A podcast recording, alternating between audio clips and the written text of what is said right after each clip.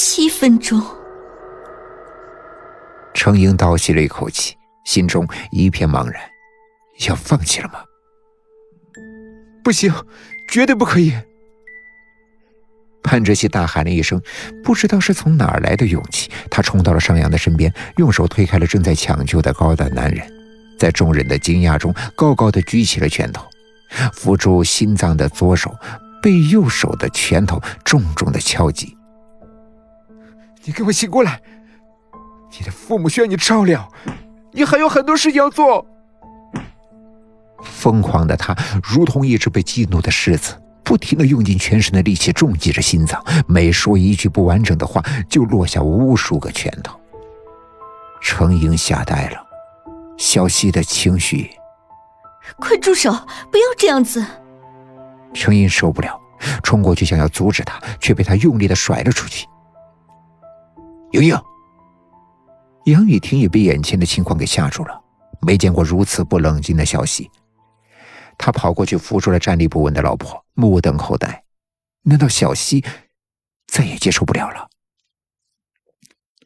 一只巨大的手捉住了处于狂乱状态下的少年，潘哲熙手肩被劫持着，完全用不了任何的力气。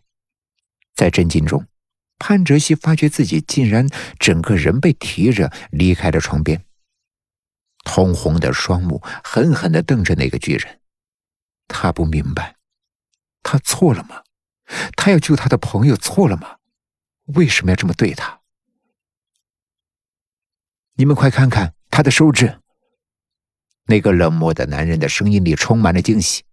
手指，手指怎么回事？啊！等一下！所有人的目光都盯着床上的人，那手指，双手的尾指竟竟然动了。什么？不是我眼花吧？潘志熙死死的盯着，他浑身发抖，刚才所聚集的勇气好像一下子全消失了。啊，不是眼花，又动了一下，真的是。随即，潘志熙看到了难以想象的画面：躺在床上的上扬，全身一阵阵的急速的抽搐，很快抽搐停止了，喉咙里竟然发出了一些嘶嘶的响声。兰斯轻轻地接触了一下他的手腕，又看了一下脸，那张苍白的脸上竟然有了丝血色。天哪！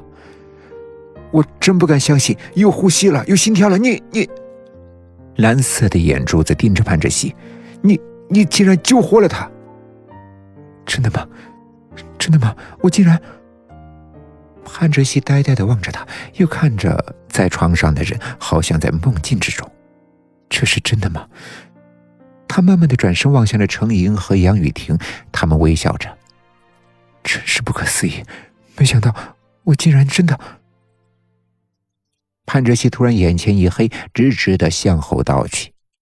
大悲大喜之后，他的身体再也无法支撑。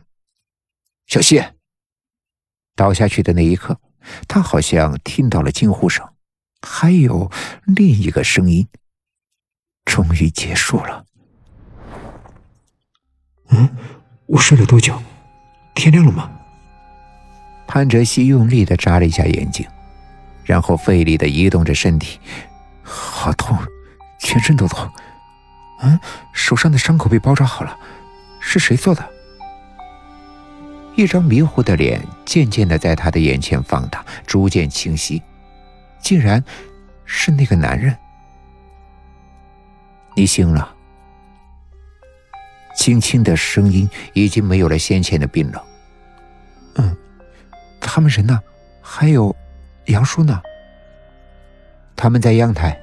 另外，你的朋友差不多也快醒了。放心吧，每一个人都好好的。哦。他没有看错吧？这个人的眼里竟然有一种感激。奇怪，救他们的人是他呀，为什么要感激我呢？